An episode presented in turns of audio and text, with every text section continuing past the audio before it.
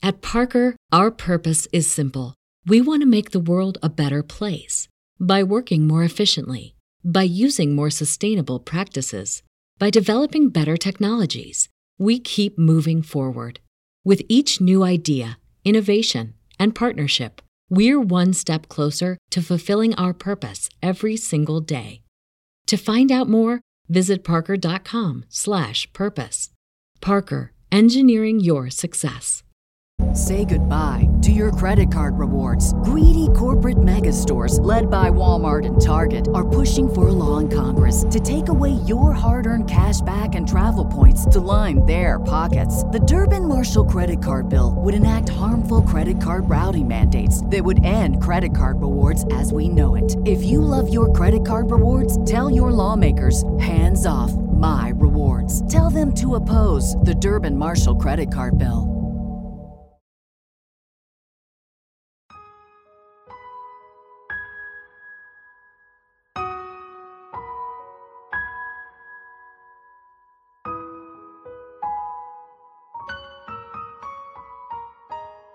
The special podcasts about horror films that we do here at American Hauntings are some of our most popular episodes. It seems that people who love haunted history also love horror movies too. I know that I do. In fact, horror movies were sort of my gateway drug into the world of the supernatural when I was a kid. I like ghost stories and hauntings. I love horror movies all year round, but they seem to be especially popular Halloween when the world just seems to be a little bit spookier. Every Halloween, Cody and I put together a podcast to talk about our favorite horror films. And over the last few years, we've been breaking down our favorites by the decade, and this year is no exception. But before we get to that special episode, I have another one for you that fits pretty well as an addition to our current Haunted Hollywood season of the show.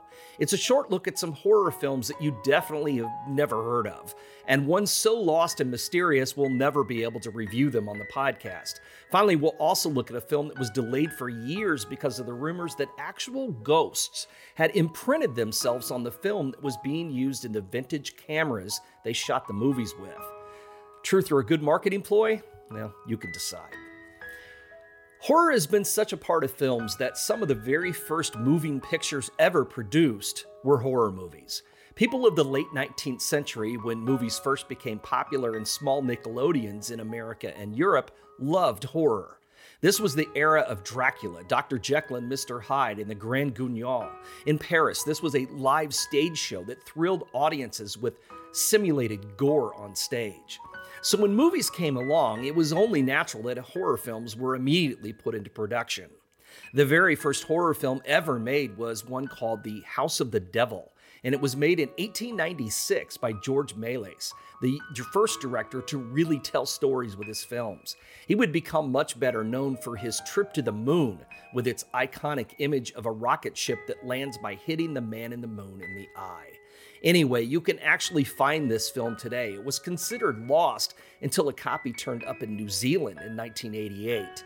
It's mostly just a series of sketches, though, that starts with a bat turning into Mephistopheles, the agent of the devil. He conjures up demons from a cauldron, which were some pretty early special effects, but really aren't that special, and then goes on to prank a couple of men who enter a castle. In the end, one of the men uses a crucifix to make him disappear. That same year, Méliès made a horror comedy called A Terrible Night about a man who tries to get a good night's sleep in a country inn, sees a spider on the wall, swats it down, and stomps on it. He dumps the dead spider in his chamber pot and then goes back to bed, but has trouble falling asleep, or so he thinks. He's actually dreaming when the spider comes back to life as a giant version of itself, or really as a paper mache prop controlled by a wire. Um, he ends up in a wrestling match with the spider, and of course, hijinks ensue. Obviously, these short films didn't take long to make because Méliès was back at it again a few months later with one called The Nightmare, the first film that used psychological horror. Once again, we have a man in bed trying to fall asleep, but this time, a beautiful woman appears next to the bed. He tries to kiss her, and she transforms into a minstrel, dances on the bed, and then becomes a scary clown. Yikes. The background changes, and the man suddenly finds himself on a balcony where an enormous moon with a creepy face leers down at him. The moon suddenly gets even bigger, bites the man's arm, and then laughs as he cries in pain. This marks the return of the woman, the minstrel, and the clown, sending the man to hide under the blankets on the bed until they go away. Riveting?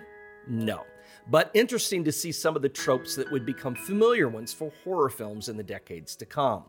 The following year, 1897, marked the release of The X Ray Fiend by George Albert Smith, which incidentally came out just two years after X rays were invented.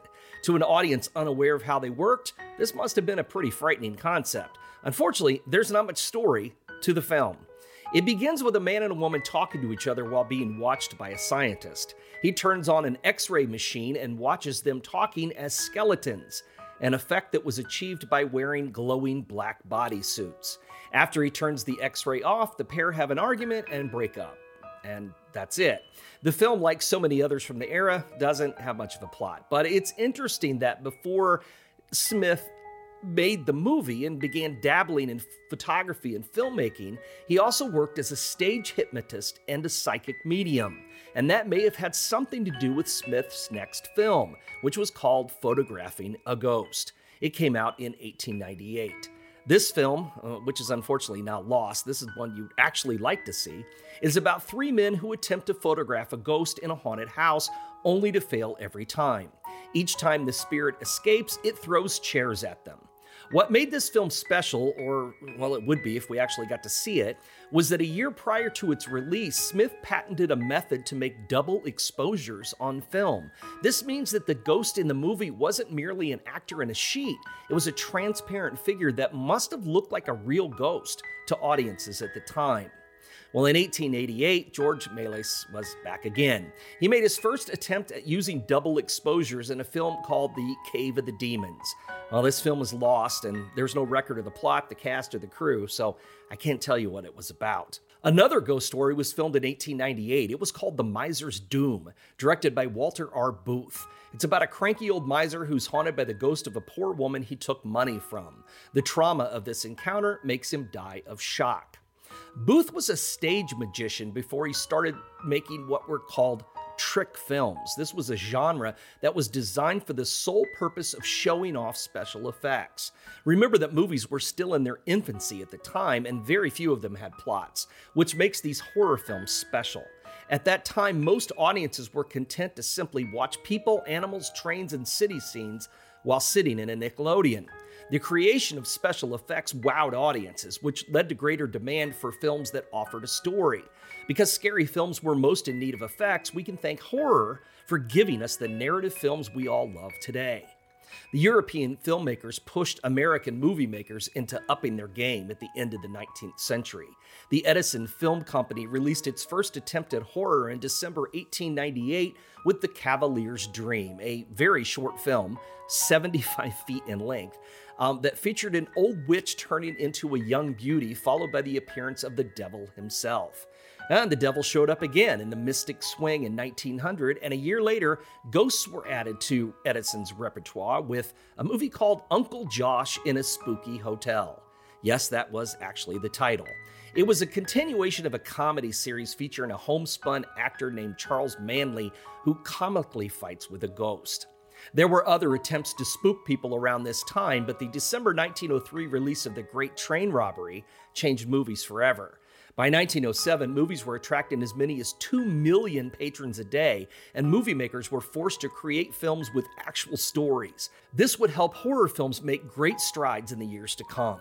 Some of the early silent horrors included the first attempt at filming Frankenstein by the Edison Company in 1910. It's pretty bad, and the monster, played by Charles Ogle, looks ridiculous. There was an adaptation of Dr. Jekyll and Mr. Hyde in 1911, The Egyptian Mummy in 1914, and films based on the work of Edgar Allan Poe in the years that followed, even though the Allen in his name was misspelled in all the promotional stuff.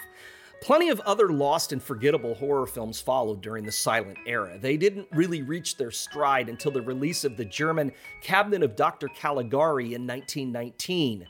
John Barrymore's version of Dr. Jekyll and Mr. Hyde that same year, The Cat and the Canary, Nosferatu, The Hunchback of Notre Dame, Phantom of the Opera, and the rest of Lon Chaney's thrillers, and a film that purports to be a documentary about witches that still holds up today called Häxan. And if you can find it, watch it. It is actually really well done and kind of terrifying. Well, horror has remained a constant in Hollywood ever since, giving us some of the most memorable movie experiences of all time and creating eerie legends that go beyond what you see in the movies. We've all heard about cursed films, those movies that seem to attract bad luck and even paranormal events. We've heard about the strange number of deaths associated with Poltergeist and the tragedies that surrounded the making of The Omen, the mysterious accidents and the deaths that occurred while making The Exorcist, which led to a Jesuit priest being brought in to bless the set, have become the source of terrifying Hollywood lore. But what about a film that is actually haunted? So haunted, in fact, that ghosts are said to have appeared in the finished prints of the film. This isn't a story about the ring in which a cursed video cassette causes the deaths of those who watch it. No, this is allegedly a true story about a movie called Return to Babylon. It was directed by Alex Monte Canawati, and over the last 10 years or so, it's gained quite a reputation. And whether that's manufactured or not, well, that remains up to you to decide. But if you believe that it might be possible to photograph and record the spirit world, then you might be open to the claims that have been made about this film. According to Canawati's story, he and his producer discovered 19 rolls of vintage 16mm film that had been abandoned on a Hollywood Boulevard sidewalk one afternoon. Deciding that it was fate, they decided to write a movie that could use the old black and white film. They would even use vintage equipment to make it with. The result was Return to Babylon, which was filmed entirely with old hand cranked film cameras using the vintage film. The plot of the movie focuses on the scandals of some of the most famous movie stars of the 1920s, like Clara Bow, Gloria Swanson, Fatty Arbuckle, Mack Sennett, William Desmond Taylor, Rudolph Valentino, Douglas Fairbanks, and a bunch of other people who will eventually end up in episodes of our Haunted Hollywood season of the podcast. In addition, it was filmed in homes and locations all around Hollywood, including the original home of Rudolph Valentino, Falcon's Lair, the Norma Talmadge Estate, and the Magic Castle in the Hollywood Hills. They also managed to put together a decent cast that included Jennifer Tilly, Debbie Mazar, Ione Skye, Tippi Hedren, and Maria Conchita Alonso. Not long after production started, though, so did the problems. According to some of the cast, including Jennifer Tilly and Debbie Mazar, strange things were happening on the set and at the locations. The cast and crew complained of odd events, and Jennifer Tilly in particular described feeling watched and touched by unseen forces during filming. There were claims of feeling otherworldly, oppressive entities lurking about, and in some cases, crew members stated their equipment had been tampered with while no one was around. This activity continued throughout the entire shoot. But what the actors didn't know was that Canawati had started to notice strange things in the editing room. Mysterious figures began appearing in the negatives, sometimes as bizarre shadows, but in other sequences as full bodied apparition. The faces of dead actors, such as Lon Chaney, began manifesting in some shots. In other scenes, the figures looked like skeletons and demons. These entities appeared out of thin air, and none of them had been present when the movie was filmed. Even worse was the unexplained changes that occurred in the faces of the actual cast. Frightening and grotesque changes occurred, making their faces distorted and hideous. Their hands appeared stretched with webbed fingers. Their mouths were twisted in agony, and there was no explanation for how any of this had occurred. The strange activity in the film was brought to the attention of the Brooks Institute of Photography, as well as several photographers and paranormal researchers, all of whom were ready to prove the anomalies were fake. But allegedly, none of them could. They had no idea what had happened with the film. Well, one possible explanation was that the effects were created using animation, but this seemed hard to believe because the film's budget was too small to afford the cost. Another explanation suggested that by merging film running at 16 frames per second with digital video running at 24 frames per second, it could cheaply create the impression of something paranormal, but that was only a guess. No one knew for sure. The film was released I guess you could say that, in 2012 and went absolutely nowhere. Canawati couldn't find a distributor for it. It was only 75 minutes long, and the stories about it were, well, just too weird. This created an even bigger legend for the film since no one had actually seen it. The stories grew, and now with its failed release, added another layer that the film had brought bad luck and financial ruin to its director. But was any of it true? Or was the story just concocted to build up buzz for an upcoming film? Well, you can decide that for yourself, believe it or not. In 2019, the film was uploaded to YouTube, and you can now watch it in its entirety. No spoilers here, but I can tell you mm, it's not very good, and you'll have to endure some pain to make it through to where the stuff you've been waiting for finally shows up. What you really think is happening then, well, I'll leave that entirely up to you.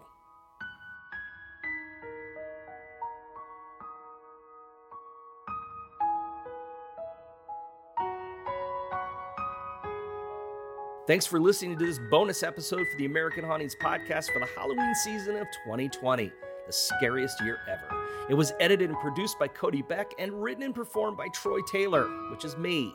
Have a happy and very haunted Halloween season.